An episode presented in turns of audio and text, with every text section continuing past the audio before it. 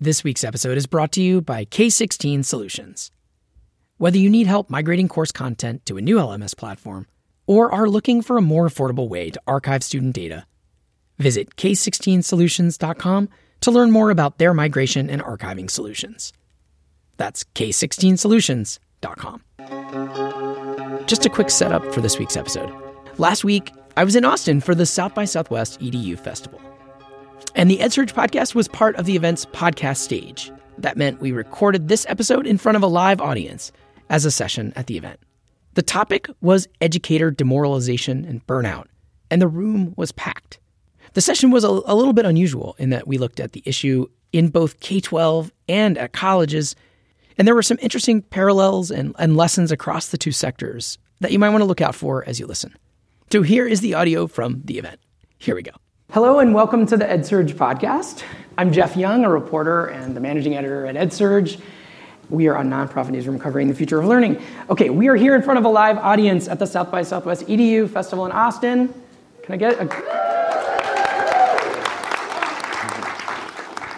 Now, I'm very happy to see people in faces, some with masks, some without. I'll take any face in person these days. Very happy. I usually work in my basement office in St. Paul, Minnesota, with a remote team spread out around the country. So, you know, I'm sure people can relate in various ways. So I am very excited, though, and honored to be part of the podcast stage here at South by Southwest EDU. We have actually a somber topic, but it couldn't be more urgent. As everyone in this room probably knows, you're here. It's basically, we are at a moment, a challenging time, as everyone knows, of pandemic, polarization, racial reckoning, and financial upheaval and uncertainty everywhere you turn. We're talking about educator demoralization. And, you know, it's basically not just that, but what is the way forward? And I think it ties up so many important themes, really, that this event is all about. And you know, there's a little bit of can we innovate out of ourselves out of this really hard time? Now we have a pretty packed room here, which doesn't surprise me because whenever at EdSurge we write about this topic, and some of the people up here have written about it for us, it tends to go viral. People are really hungry, I think, to talk about this issue and to find ways out of it. So we do have. Some optimism in here too, I promise. Let me introduce my guests and say a little bit more about our format. So it's a great panel of educators. We have Katrina Bailey, thank you, Director of School Leadership at Austin Independent School District, born and raised here in Austin. She has worked in K-12 Ed for more than 18 years and has been a principal, an assistant principal, a dean, and for 5 or 6 years a classroom teacher. So knows education front and back. Thank you, Katrina, for being here. You're welcome. Happy to be here. Thank you. Next, we have David DeMatthews. He's an associate professor of education leadership and policy. It's a nice long academic title at the University of Texas at Austin. And obviously also here in town, local favorites on our panel, thank you. So he has done research on equitable and inclusive school improvement and has a national view on what's happening in schools. He's published more than 150 articles in academic journals and book chapters and you name it, and written a lot of op-eds for popular publications, including Ed Week and USA Today and others. Thank you for being here, David. Thank you. And last but definitely not least, we sort of K-12, higher ed and K-12, and now we have a very higher ed focused researcher, Kevin McClure, who is the associate professor of higher ed at the University of North Carolina at Wilmington. And really, he's emerged lately as a national voice when talking about the higher ed workforce and how it's struggling with morale and burnout and demoralization. He's also co-director of the Alliance for Research, I'm going to make sure I get this right, Alliance for Research on Regional Colleges, a research center housed at Appalachian State, dedicated to the study and advancement of regional colleges. Thank you for being here, too. Thanks. Okay, so I'm going to be guiding a conversation, and we will have time for questions because we are here in person. We need to take advantage of that. I wanted to start off by, you know, I know educators like language and we want to be precise on definitions. So we titled this Educator Demoralization. And Kevin, I would love you to help us out because I know you've talked about a lot lately what this means. So why is that different than burnout? What is this word, demoralization? Sure, yeah. So I tend to think of demoralization as being a difficulty enacting values that may have brought you to the profession. It tends to be kind of a collective or group feeling, so kind of in the spirit of the core. Whereas burnout, we tend to think of more at kind of the individual level, characterized by exhaustion, feeling depleted, cynicism or negativity towards the job, difficulty coping, so you maybe are asked to take on more and more things and nothing really gets taken off the plate, and so it just kind of tends to build up over time. And so when I'm thinking about demoralization, I'm thinking about it more in terms of if I'm driving, I'm looking for the nearest exit ramp because I'm getting out of the car, whereas burnout might be more, I'm driving, but I'm driving while drowsy, but ultimately I still keep going. And in fact, there are lots of folks who think that one of the key components of burnout is that you keep going. When you hit the wall, you kind of keep on staying with it as best as you can and try to overcome that wall. And that's where we can see, you know, some of the negative consequences build up over time. One of the things that we can get into is that one of the things that they share in common, in my view, is that they've both got organizational causes. And so as we move forward in this conversation, I think a big thing that I'm going to try to convey over and over again is that we have a tendency to think about individual solutions for what are ultimately organizational and structural problems. And so as we think about what's next or our way forward, we need to be thinking about organizational solutions. You can't just like individually save the day as an amazing educator, no matter how amazing you are. Also, I feel like I love the way you start that. It sounds like a clinical diagnosis in a way, but I feel like that goes to show that people are not alone in a way, right? If there is this, if somebody can turn and be like, oh, I see you have this, it is something that people can, I think that almost already is can be a helpful Well, and also, piece. You know, although it's the case that these have become more popular, there is a research basis for the things that we're talking about and ways that you can go about measuring and studying these things. And so I always try to remind folks that are in supervisory or leadership positions that if you want to understand what's going on with the folks that you're working with and supervising, there are ways you can do that. There are existing tools that you can use to understand these things. Thanks. Yeah, and so I'm going to go down the line. I have a first question really for the whole panel, which is what makes this moment different, right? Because I know that there have been, you know, every job people have complaints and educators have had more than they could handle at all levels, K-12 to higher ed, you know, for a while. But let me start with you, Katrina. You know, what is the biggest difference in this moment about people, you know, reporting this high level of demoralization in the education community? Sure, I think obviously the pandemic, you know, of course, causes us to stop and really reflect on what we value in the work that we do. I think that having that extended period of time at home and you know, you see your family in front of you, you had a lot of opportunities to reflect on what you valued. Not just with your family, but also in the work that you do. And most educators get into education because they want to do the right thing. They want to do what's best for kids. They truly believe in it or are connected to the work. And so stepping into back onto campuses, you know, you have virtual learning, you have lots of things that change, but as Kevin kind of talked about it, nothing taken off of the plate. So those... The accountability piece is still real and it's still there for a lot of educators. So no, the accountability standards weren't relaxed because we were in a pandemic for the most part. And so I think that we're really at a pivotal time where people are really reflecting on, did I get into this for what I'm currently experiencing? And if not, then again, I am going to take the nearest ramp out of it. Burnout is temporary, but I think right now, what's different is folks don't really see a way out of what they're currently experiencing. Yeah, thanks. David, what do you want to add to that? And again, you're sitting watching the K-12 scene, but also at a higher ed institution. Sure. Well, something that actually that Kevin mentioned that really kind of triggered a thought for me was, so there's a large research base on this, and in a lot of other professions, in a lot of other helping professions, folks are trained in self-care, sometimes professional standards in other professions. Emphasize this point that if you don't take care of yourself, you can't take care of others. And I feel like in the K-12 system, as a teacher and administrator, I was never told to take care of myself.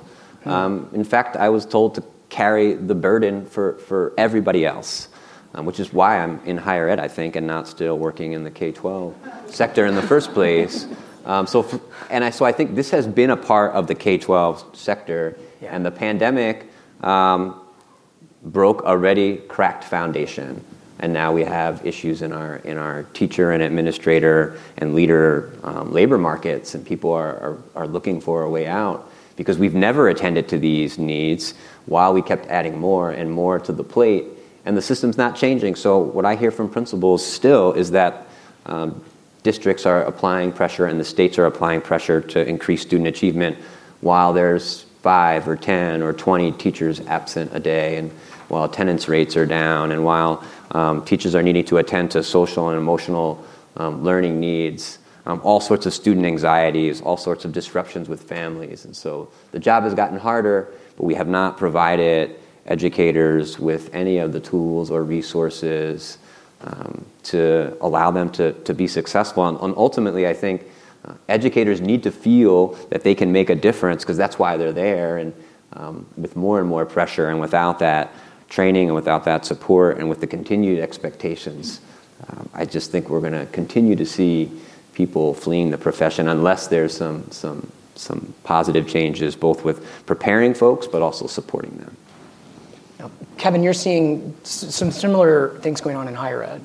Yeah, absolutely. So I think echoing both of what my colleagues here have said, yes, there's obviously a dimension of this that the pandemic has introduced, but many of the underlying causes for some of the things that we're talking about predate the pandemic. And so as I've had conversations with college leaders, occasionally they'll say, yeah, the pandemic's crazy. If we can just get on the other side of this, then things will improve. And there is, first of all, there is no other side of this, right? This is kind of it. When you look at what the underlying causes are, there are things like low compensation, job demands that consistently and regularly outstrip resources, problems around recognition and reward systems, antiquated HR policies, problems related to decision-making, transparency, and communication. So the pandemic kind of dialed these things up and intensified them, but these were problems that have existed for a long period of time. Where I think the pandemic has introduced a new variable to this is that there are job opportunities outside of education in a way that perhaps wasn't the case even a couple of years ago. And so with my colleagues and with my students, they are recognizing that as educators, they've got transferable skills. They are good at crisis management, they are good at communication, they are organized, they are resilient, they are comfortable with technology in some cases, and so they start interviewing with companies and organizations that are still connected to education where their background has value, and then they get their salary doubled, and they say, you know what, I'm going to go explore this new opportunity. And so that's where I see this as kind of a pandemic situation, but also kind of we have to think about what some of the pre-existing problems were. And moving forward, we've got to address some of those underlying causes that, have been dialed up in the pandemic, but were not caused by the pandemic. And we're going to dig into some more of these issues, but in a good spirit of a podcast, I have a clip I want to play. This is by an educator that David recently spoke with, who's a middle school principal in a rural area outside of San Antonio. And I think I wanted to bring this in, another educator voice, to talk about this staffing issue that I think David mentioned really briefly. Can we play the clip one? COVID has been an operational nightmare. For example, throughout the entire school year, we've had to adjust weekly to uncertainty in staff and students.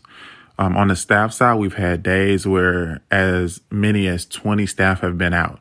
When this happens, we have to adjust. We have administrators, we have additional staff covering classes. And the hard part is there's been a substitute shortage. So it's hard to rely on no more than 2 to 3 substitutes at a time to cover these huge waves of teachers and other staff being out. Additionally, it impacts our students. Our students may be out for 10 days. They may be out for 20 days. They could even be out for more days depending on exposure of symptoms. This not only hurts their attendance, it hurts their ability to engage in the curriculum and much more. On a state policy side, state lawmakers, policymakers, state education agencies are expecting us to meet the academic standards, but that's impossible. It's impossible because you don't know day to day who the staff are that will be teaching students. You don't know how many students will be in attendance. And there's a constant restart of education because of COVID. On the day to day, this is really hurting educational leaders to the point where many practitioners, many teachers are retiring or resigning from the field because of their worry of the uncertainty. Okay, David, do you want to say a little bit more about this clip? And I just want to tell people who are not in the room with us or listening on the podcast version, there were a lot of heads nodding. Sure. This individual, a newer principal, just from day to day cannot plan and find coherence in his work, and sees his teachers struggle with finding that coherence to provide students with the academic and social and emotional supports that they need. There needs to be consistency. There needs to be plans. There needs to be professional development that allows teachers to do that type of work. And right now in this system that we're in, it wasn't a perfect system, as we've been saying, but now it's just so unpredictable. And then on top of that, to feel the state and to feel supervisors pushing to raise test scores, it just doesn't feel valid. But one thing that I do want to say about this particular individual, because we want to also acknowledge that there's still a lot of joy in schools, and we can't let the narrative just be overrun with the negative. And so later on, when him and I were talking, he mentioned having to cover for a teacher who was absent, and he actually stayed up late and planned. And it was the first time he taught in a long time, and he talked about how good it made him feel to be back in the classroom. And then the next day, students asking when he was going to return. And so it's also important in this moment, we haven't trained folks to do this, and it's not a solution for burnout or demoralization, but to take stock of those joyful moments, because there's so much joy in schools, even under these conditions, and we definitely want educators and school leaders to at least recognize them and be present for them and even feel them for a few more extra moments instead of, just without that stream of consciousness, just going from one fire to the next and being too busy to, take stock of all the great things that happen in schools.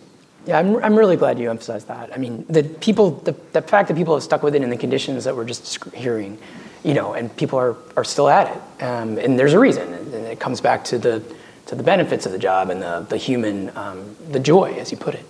And I think that's for K-12 and higher ed. After the break, how some recent changes in state and local policies are creating new challenges for educator morale, and some ideas for how to change the narrative. Stay with us. What do Northeastern University, Rutgers, Wake Forest University, CSU Fullerton, and St. Mary's University of Minnesota all have in common? Well, they and dozens of other institutions around the globe have used K16 Solutions to help them migrate to their new LMS. Gone are the days of burdening faculty with manually moving LMS content or paying for a white glove service.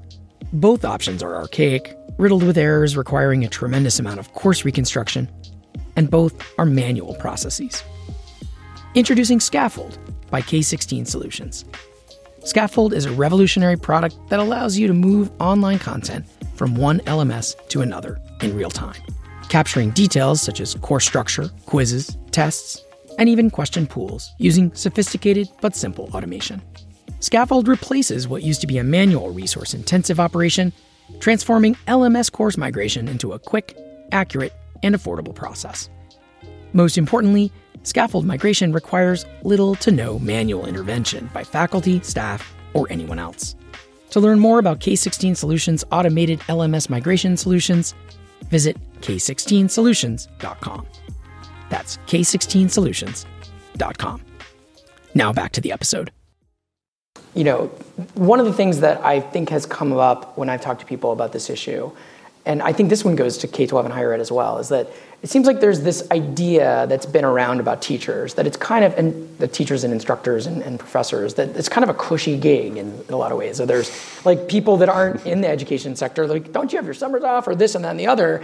And I wonder how much does that perception of education in our society play and really exacerbate perhaps this particular moment of challenge for educators? And I don't know if you wanted to start, Katrina. But I do, before I answer that question, I do want to also say that I think that David is correct in that, I work in central office now, and during the pandemic, we realized that we have a great resource in our central staff, and that the majority have been classroom teachers, and so it's been using our central staff to also go and serve and help support classrooms too. And I do think that you do find joy, because for some of our central staff, it's been a long time since they've been in the classroom actually instructing and working with students, and I do think that they find joy in being reconnected to that. So I do think that that's a really great point to raise, and that everybody gets to sort of experience that joy of being with students and being back on campuses and working with teachers as their colleagues and with campus administrators. And so I think that that's important. But to the question of the perception that teaching is this cushy gig, which we know there's joy in it, but I also think that what I think is important in this moment is that we put the professional back in professional educator, right? Because teachers are professional educators, and I think what a lot of teachers are experiencing right now with that demoralization of the profession is that they are not allowed to be seen as that professional educator. Everyone wants to tell them what to do and how to do it and what to teach and how to teach it. But we also say that we also value personalization of learning. And the best person to personalize learning for students is the classroom teacher that's in front of them. And so I do think that, instead of seeing teaching as a cliche gig, because it's not babysitting, we know that, right? Those educators in the room, you know that it's not babysitting and just taking care of students. It really is instructing our next group of world leaders, yeah. Our next group of doctors and lawyers and attorneys and also teachers. And so I think that piece is important, and that we put that professional back in professional educators and trust teachers to do the job that they've been trained, designed, and came into the profession to do. Put the professional back in professional educator. I would be tweeting that if I was doing that right now. Thanks. And Kevin, I wonder if you could add from the higher ed perspective to, even this goes to professors too, right? People are just like, they're just, it's like great life, right? Easy all the time, easy before the pandemic, Sure, yeah. And what I often say is when I'm thinking about many of these issues, I'm actually not thinking primarily about faculty as my frame of reference. I tend to think first about staff that are working at colleges and universities. Right off the bat, I would say that there is a fundamental misunderstanding of what it takes to run a college. Probably the same is true about running a school, and about the number of people that's necessary to provide a high-quality education where you graduate a significant number of people. By the way, we still have not figured that out entirely. It's probably a different panel going on. Different panel, but it speaks to the fact that it takes some serious expertise in order to pull this off. And I think one of the challenges that we see kind of across the board in education is that we have increasingly managed professionals that are not able to bring their full expertise to bear on the enterprise of education and to be educators. And particularly when it came to pandemic response, we saw an undervaluing of expertise at institutions, some of which was motivated by politics, some of it was motivated by finances. But nevertheless, there were many people at institutions whose true expertise and training was not brought into the conversation. And there's nothing quite as demoralizing as saying, I have spent years and years and years studying public health or epidemiology or how students respond to stressful situations, and I'm not even at the table. And so that's where I think we can start to see this idea of professional expertise not being recognized. And it's painful because we all recognize that there are those moments of joy. All of us are very invested in bringing people into this work. We are having conversations all the time about trying to say there is a career and a life and an identity kind of here.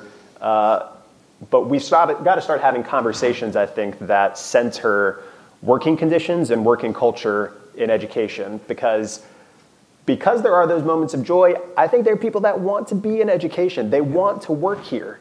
They are not running for the door. They are being pushed out because we have not had the conversations that we need to have about working conditions and working culture. And so To the extent that I'm involved in this national conversation, it is with an eye towards keeping people and bringing people here, because I believe in it, but we've got to have hard conversations if we're going to do that. Thanks, yeah, and because we are talking about a system level, it strikes me that we are seeing new rules, in some cases laws, in various states around, that are in some cases adding challenges for schools. Katrina, there's one here in Texas that you were telling me about. Can you share a little bit about that? Absolutely, so Texas is its own country in a lot of ways. And so, it's a big state. And so one of the things about Texas is that we love our standards, and we like to assess those standards and ensure that our students have learned. And I know that that's true in lots of other states too. But one of so Texas did bring educators to the table, I think, in some ways when it came to 5th and 8th grade retention. So what we used to do in the state of Texas is if students didn't pass the 5th and 8th grade state assessment, then we would retain them or we would provide this accelerated instruction. And so, as we know that retention is not it's not a good intervention for students, and really all it does is widen that gap. And so what Texas did instead, our Texas Education Agency and our legislators did, is they wrote a bill called HB 4545. And what that does is it requires any student who didn't meet the recommended standard on our state assessment to receive 30 hours of accelerated instruction. But as great as that sounds, right, like it makes sense that students who need more should get more, but it's the 30 hours of accelerated instruction in a group of no more than 3 students, right? So you have to provide 30 hours of instruction before, after, or during the school day. There can be no more than 3 students in the group. It has to be by an educator who obviously, can teach it. And so, but there goes that personalization of learning, right? Not every student needs 30 hours to close that gap. Some students need more than 30 hours to close a gap. And so what we continually see happen, like HB 4545, is our legislators pass these bills to help support students. But really what it does is it's these unfunded mandates. So it's a mandate, but it's also not funded. So Texas is, I believe, and I'm probably going to get this wrong, but I know my colleagues probably know this, is probably, I think, 47th or 48th when it comes to state funding for public education, especially in the K-12 sector for states. And so, but we are consistently seeing these mandates, these policies, these bills that are passed, these laws that are passed, they're not funded by our state legislators. And I'll use my current school district as an example. Whereas there is definitely funding in the state, and the way Texas funds its public schools is through property taxes. And our district as a whole, because of the way we fund schools in Texas, sends $761 million back to the state every year. That is supposedly refunded out to different school districts to help, rural school districts versus property-rich districts like here in Austin. And so we continually see this, whereas the funding is here, but it's just not reaching our K-12 schools.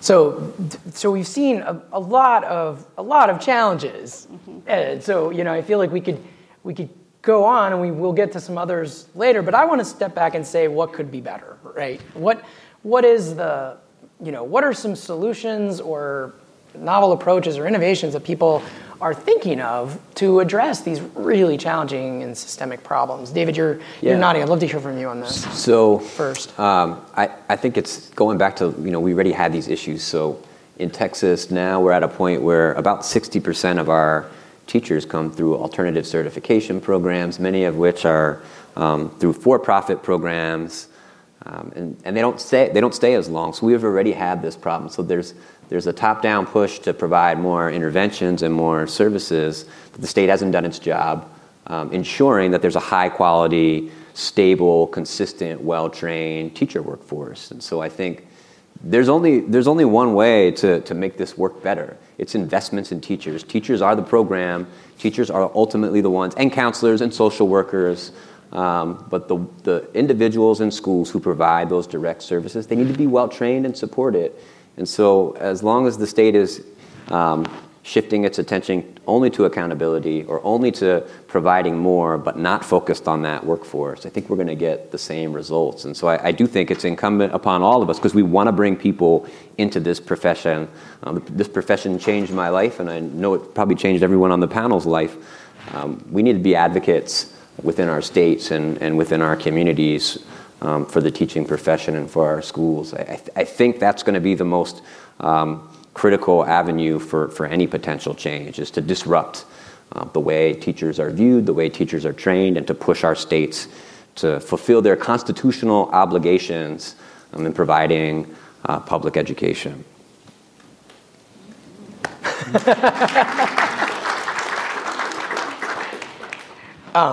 And I'm sure you have a solution. The solution.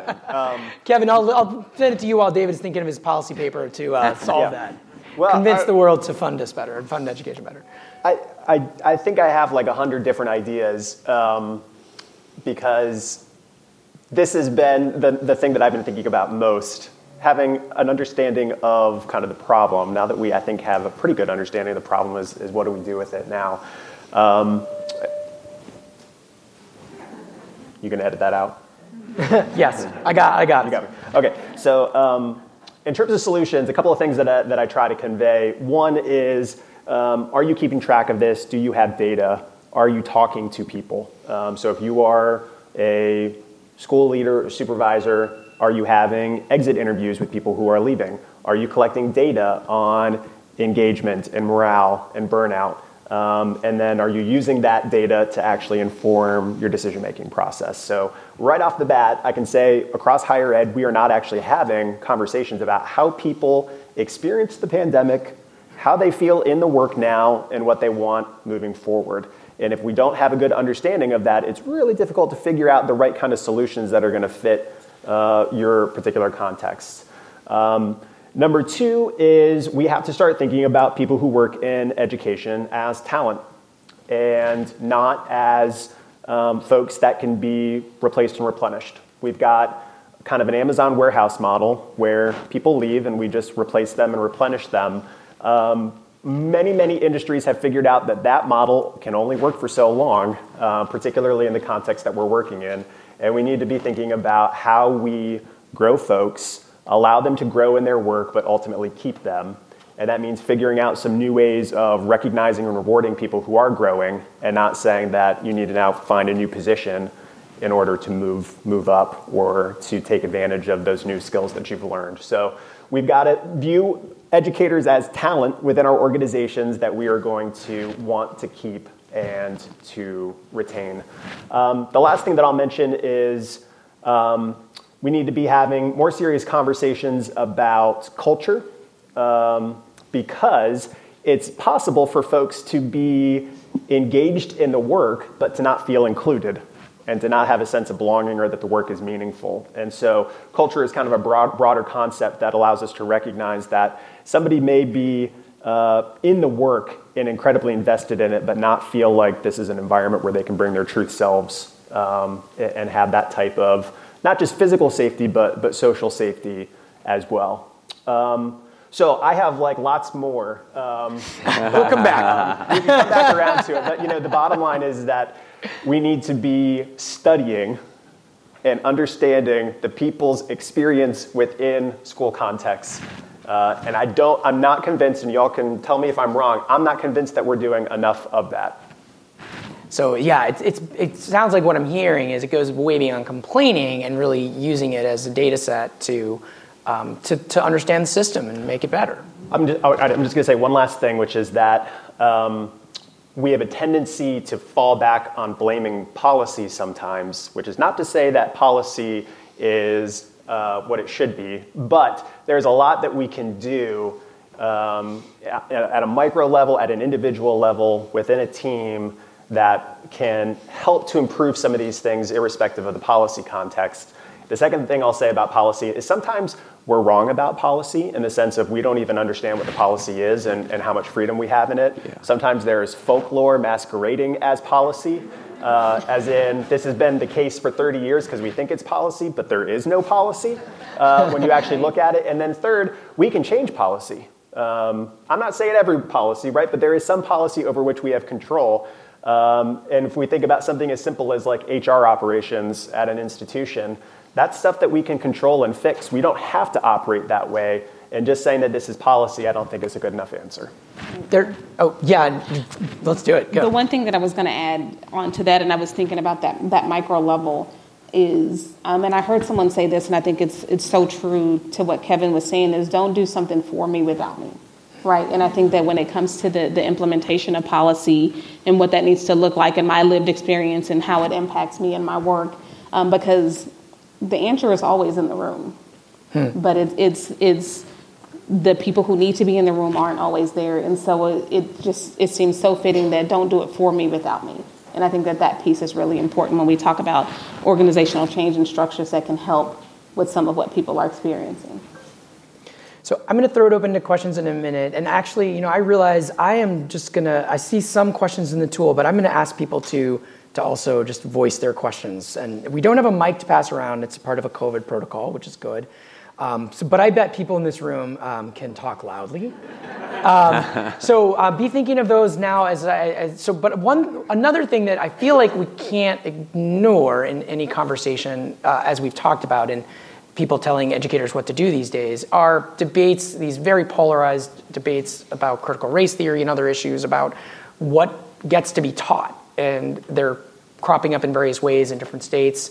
Library book bans here, the curriculum discussions there. These are kind of tough topics to get into, but I did want to at least talk a little bit about what that means in this context of, and how, is there any kind of ideas on how to navigate this time for educators when it comes to discussions that are really kind of new or heated in ways that haven't come up in a while. I don't know who wants to go first on this fun topic, but David, should we start with you? Sure. Where to begin? I know. So this has been a hot topic for us with preparing principals, teachers, superintendents. It's a hot topic within higher ed. As a professor at UT Austin, maybe you didn't see the recent news, but our lieutenant governor raised the comment that tenure should be removed or no longer granted if faculty are teaching CRT or some other idea, so threatening our academic freedom. And so I think it is a pervasive issue that cuts across K-12 and higher ed and many other public institutions. I can tell you that a lot of teachers, a lot of administrators are now more fearful. They don't feel like they can bring their whole and authentic selves into their jobs, and I think that is a very concerning issue, because an important aspect of working conditions is feeling that your values align to the organization's values and that you're able to have an impact in your work. And so if you can't bring your whole self into that work, I think that's really, really concerning. I also think across the spectrum, I had to plan a national conference last year with mostly professors. And regardless of what we surveyed our community, it was 1/3 loved it. 1/3 said if you did it, you're the worst person in the world. And 1/3 was like, I don't care, or whatever. And I think a lot of district leaders, and I think a lot of folks in higher ed, they're also experiencing, they feel like they can't win no matter what. They feel like they can't get to a decision where people will at least appreciate their perspective and try to move forward. They just feel like every single choice, they're burning bridges, and I think that's not also a sustainable place to be in. So I think that's what a lot of educators and administrators are feeling right now in this political moment. And schools are a reflection of society, and if we're all being honest, our society right now is very polarized. And so I think school leaders, university presidents, they're kind of they're right at that place between communities, legislatures, voters, school board members, whoever it is, and they just feel like no matter what they do, they can't win. Yeah, that's hard. Kevin, did you have anything to add from the higher ed perspective on this? Or? Yeah, and just that I think there's a misunderstanding that higher education institutions are flush with cash. And there are some where that's the case, but there are a significant number of institutions that are public colleges and universities that are still highly reliant on taxpayer money. And what that means is that leaders still have to pay very close attention to how their institutions are perceived by legislators and a significant amount of time advocating. And it means that there's an awful lot of risk assessment that is entering into decision-making processes. And I think right now, when we've got education and higher education as a major front in the culture wars, it means that there are a lot of leaders who are looking at that risk assessment and saying, I need to figure out a way to operate in such a way that I am not going to anger the legislature and put our funding at risk. The problem with that, of course, is that by doing that, you could undermine academic freedom, you could lose the trust of faculty and staff at your institution, and ultimately may not speak in a way that's courageous and meets the moment that we are in. And so I do think that there is kind of this element of it being a no-win type of situation. I'm biased, but I tend to come down more on the side of courageous leadership, and would love to see a few more higher ed leaders who feel like they have the ability to kind of step up and step forward in a way that better defends institutions' academic freedom and the important role that tenure plays in academic freedom. But I do recognize that doing so, if it puts the entire institution at risk and means that folks lose their jobs, that's a pretty big risk.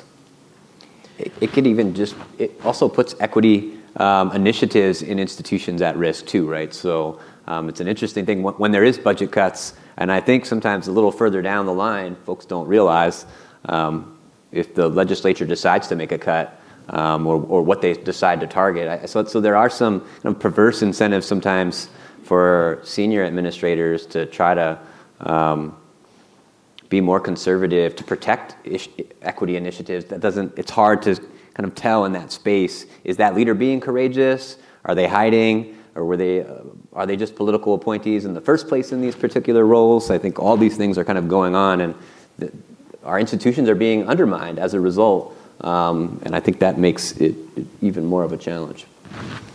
Katrina, do you have any advice or thoughts to share on this?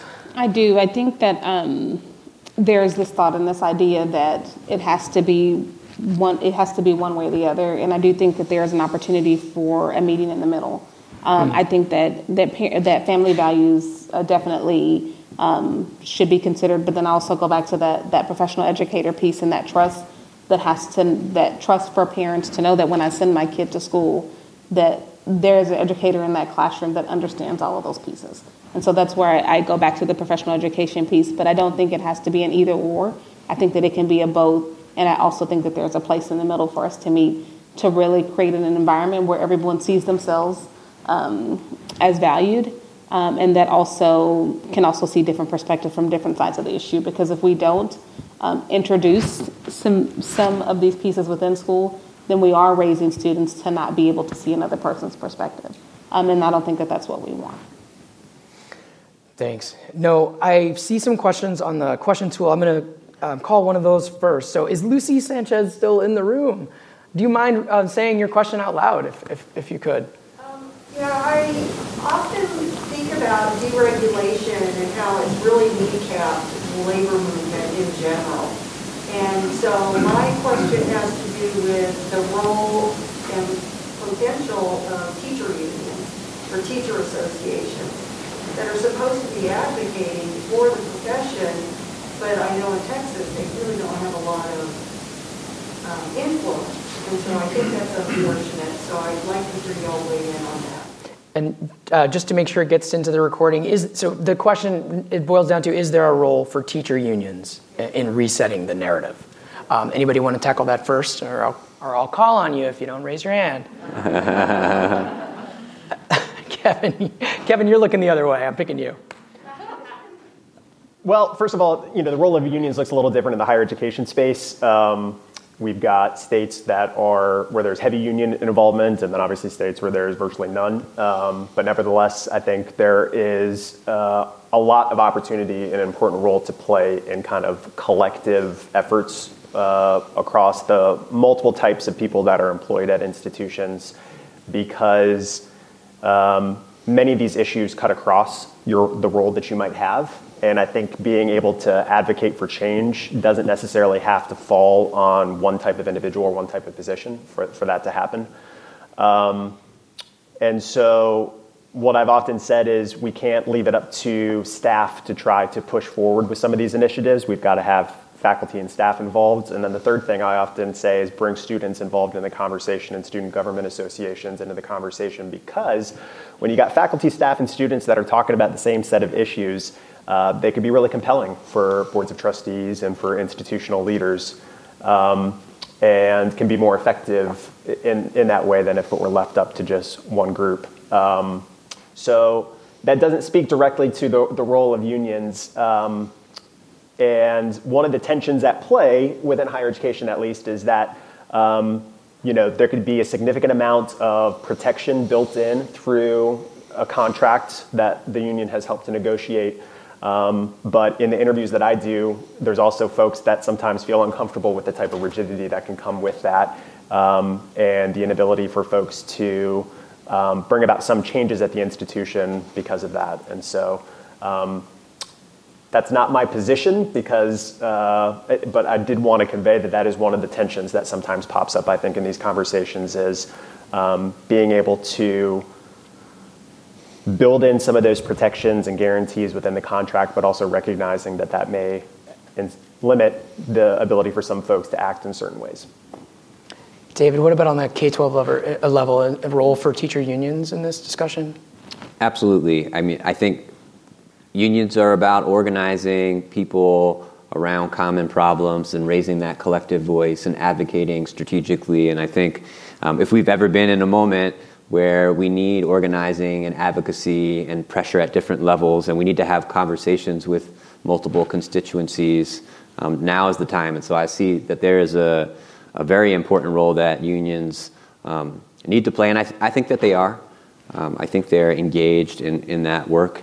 The more effective they can be, I think, the better for teachers. And then I also think, they also have a role, so it's not just about them advocating for policy, but them also looking at how they support their members. And so I don't think we've had enough conversations around issues of burnout, of self-care, of making sure teachers understand the policies in the state. And so I think our unions could do a better job at making sure teachers feel empowered, because often is the case.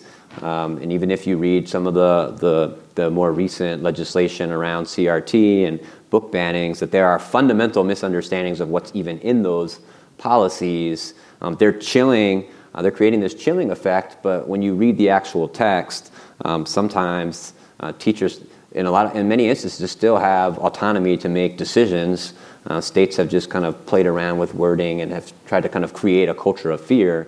I think unions can play a job in kind of myth-busting around policies also. So interesting. A lot of what we've talked about here, it does get back to this role of narrative and public perception of educators, which I wonder, in a way, teacher unions, obviously one voice in that discussion. What are some other, what do you see as other forces or players in the ecosystem that could be how would that get reshaped in some of the ways? Other than, we're here at a conference, educators largely, and how do we say to a larger audience that isn't here at this event? And what are some other thoughts? I guess, Katrina, do you have any, how would you change this narrative? Who would do it? I think parents. So we also have parent-teacher associations as well too, and I think sure. that the parent voice I don't think that the collective parent voice is being heard in some of these conversations. And so I think, of course we have our teacher associations in Texas that are definitely, and across the nation, that are definitely raising these concerns. They're the collective voice for teachers, but also think that the parent voice is very much important too. I think that the parent voice is sometimes louder and sometimes often more heard, especially when some of these policies or these laws are enacted, that sometimes the parent voice is sometimes louder. But I think that educating our parent community on some of these pieces and allowing them to leverage their voice in some of these conversations will be helpful. Thanks. I have another question here. Oh, yeah, please jump in. One of the things that's really frustrated me is that, at least within the higher education space right now, we have a very big emphasis on student success. That doesn't bother me, I should say. That's a great thing. But there is a tendency to overlook the role that faculty and staff play in student success. And so it's almost like half of the equation is missing in some of the conversations. And the reason why I bring this up in terms of stakeholders is that I think that there is a much bigger role that philanthropy can play in supporting faculty and staff and doing so in a very explicit, direct kind of way as a student success initiative. So even if your organization is all about student success, all about equity in completion, you can do that by investing in the folks that are at the institutions that are on the ground doing that work. But I often find that that connection is kind of absent. And so I'd love to see much more kind of targeted, explicit attention being paid to educator well-being as a tool for supporting students. Kevin, just that just made me think of an expression in K-12: if you don't feed the teachers, they eat the children. So true. And so all these student success initiatives, that goes to make sure you bring food to your PD or to your in-service professional development days. But it definitely makes me think, right? Like, we have to make sure we're taking care of the people who are the ones that are actually implementing those student success initiatives. I wanted to say one other idea that I forgot when it came to collective organizing and unions, and Jeff, you can decide how you want to edit this. But it's more about just answering the question, which is that far too often, at least in higher education, some of the folks that are pushing hardest for collective organizing are in the most vulnerable position at institutions. So they are instructors that are not eligible for tenure. They don't have the same job protections. They're folks that are in hourly roles at institutions. And so the problem with that, of course, or graduate students, is that these are folks that do not have as much power at the institution that are nevertheless fighting for a place to work there and have fair working conditions. We as a field of faculty and staff need to wake up to the reality that their well-being is connected to our well-being, and to the extent that we, those of us that are in privileged positions, are able to better advocate and be part of those conversations, the more effective that they will be, and I think the better off that everyone will be. But too often we've got, especially faculty, that are kind of operating as free agents that don't see that it's in everybody's best interest if we can think about these things collectively. Well, we're getting toward the end, but I did want to pick a couple of the other questions on the question tool. So I am able to see these. So if people have them, please do enter them in your, whether your browser or your app on the South by Go.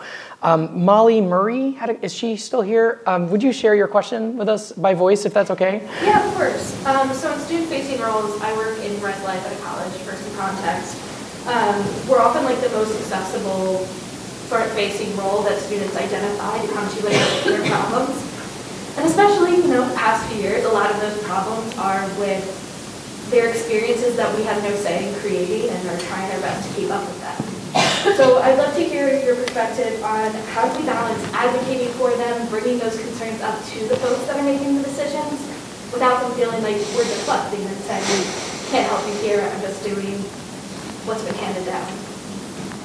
Sounds like that could play for both K-12 and higher ed. How do you manage that interface between being the one the students trust and being the one that has a job with the administration, or that you're their boss? They're your boss. I can't talk. I'll edit that out too. I think it goes to the power piece and allowing, again, not doing it for me, but including me in it. And I think that it is a real disservice not to include your sort of your frontline staff in some of those conversations, especially those that are more regularly in contact with your clientele, right? So your students. And so one of the things that I believe is critical of importance is to ensure that your voice has a seat at the table, because there is a trust and a different relationship that your students have with you than they would ever have with maybe faculty that may be on the administrative side making a lot of the decisions. So I just recently spoke to a group of housing professionals, and one of the things that they talked about is how in the pandemic they were expected to be kind of the magicians that did everything. Some of that was born out of kind of precarity in the job and uncertainty around whether they were still going to have a job after all of this. And so in that type of uncertainty, what tends to happen is when the school or institution asks you to do something, you kind of have to do it, or you feel like you have to do it. The way that this plays out sometimes, though, is that it means that we've got folks that are on the ground that are doing basically all the hard work of implementing policy decisions, and there's not good enough ownership and communication from the top or in middle management that we were the ones that came up with this, we're responsible for it, and if there are complaints, questions, they need to be kind of fielded towards us and not the folks that are on the ground implementing it. Because otherwise, we've got people who are in their first or second year in the job that are policing the mask mandates. They are checking on students who have COVID. They are literally bringing meals to students that are in quarantine housing. They are doing contact tracing. And they are dealing with parents that are irate because their child is not having the college experience that they all dreamed of for the last 18 years. That is not fair to place on the shoulders of a brand new professional. It's just fundamentally not fair. And if we want any hope of keeping those people, we have to figure out better ways of owning decisions, communicating those to folks, and saying if there are problems, questions, they need to come to us and not be fielded by individuals that already have a tall task figuring out the job. There's a question from Brandy Arnold. Do you mind sharing? Yeah, you made such a great point earlier. First off, thank you all for being on this panel today. Highly informational and powerful, so I appreciate it. But I was really thinking about that layering of individual approach versus the systemic, and not just looking at into approach supporting individual educators, well, that's important. And I work for an SEL company supporting K-12, focusing on purpose and belonging. And one of the exciting things that we've been able to do is use our high school level curriculum with educators who are implementing the curriculum to focus on, you know, purpose, belonging, self-compassion, joy, agency, reminding why you got excited about the profession in the first place. And also, we've heard from educators that that's been a really powerful thing. Do I have enough space to talk about this? And also there's the systemic challenges that we've been talking about today. So I'm wondering if you could talk more about the role of layering the individual support that people just need in the day to just like remember, no, you are cooking pot, no, you are, you know, that sort of thing, no, you are supporting your students. And also, what is the role maybe of a third-party vendor like us to support not only the individual, but the systemic approach as well? So just let me repeat that for the record here. How might we approach layering individual approaches to support educator well-being with a more holistic, systemic approach at the same time?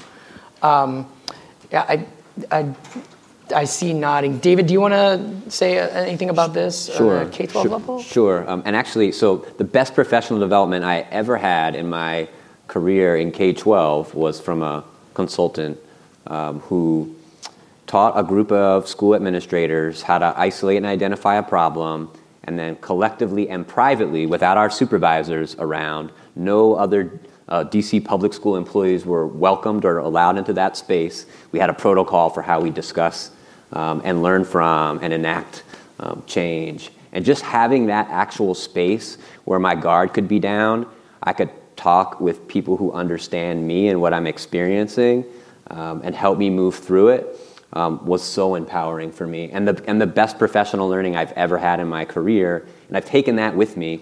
So to this day, I try to create those types of spaces among my colleagues and among my students, because sometimes you need to kind of get out of the top-down bureaucracy that we all work in, have safe spaces, and be able to share and learn and grow with each other. I don't think there's enough of that in the K-12 setting.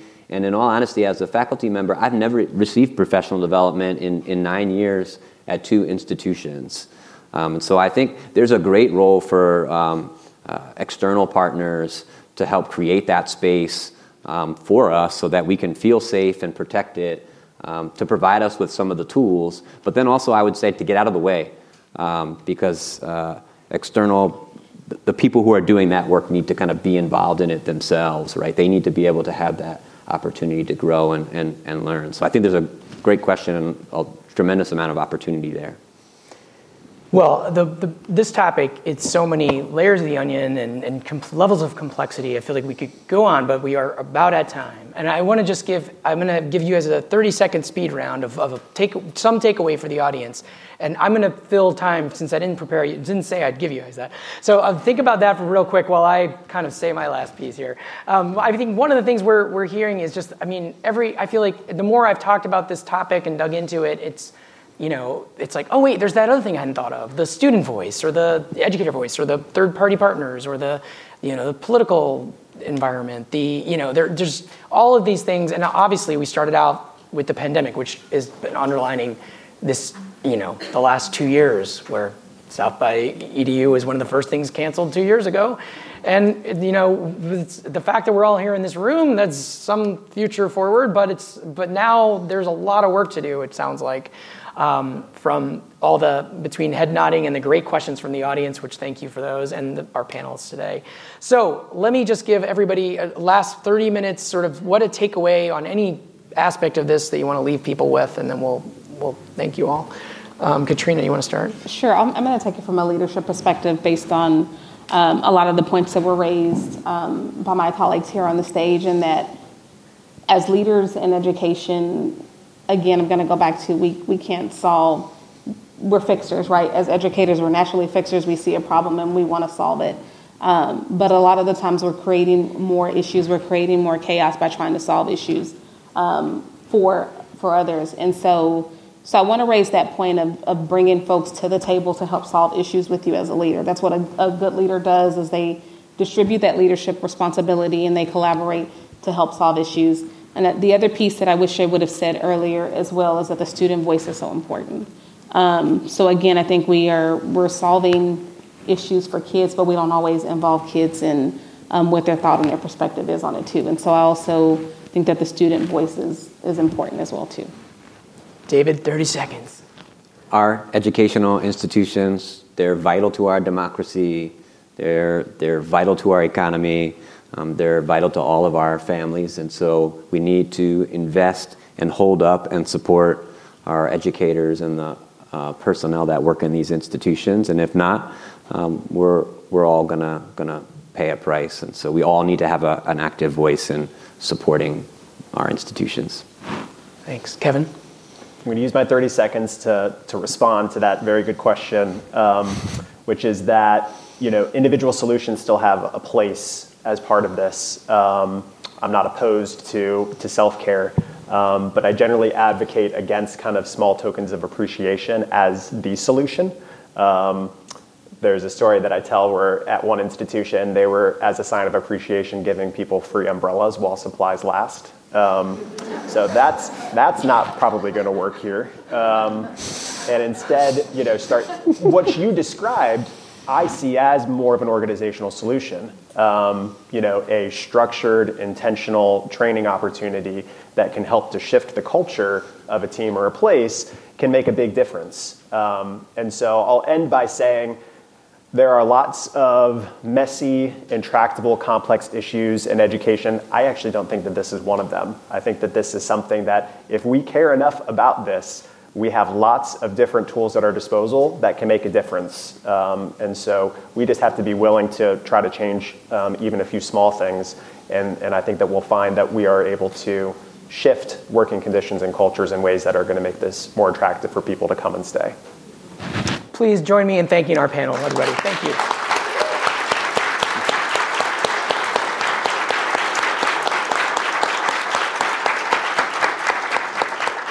And subscribe to the EdSurge podcast wherever you listen. This has been the EdSurge podcast. Every week we bring you insights and analysis on how education is changing. We do have another live podcast taping on the calendar. We'll be doing a session at the ISTE Live conference at the end of June in New Orleans.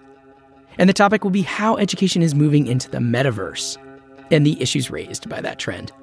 Stay tuned for more details as that gets closer. This episode was produced by me, Jeff Young, and you can find me on Twitter at @JRYoung or email me at jeff@edsurge.com. The music you are hearing right now is by Montplaisir. We will be back next week. with more on the future of learning. Thanks for listening.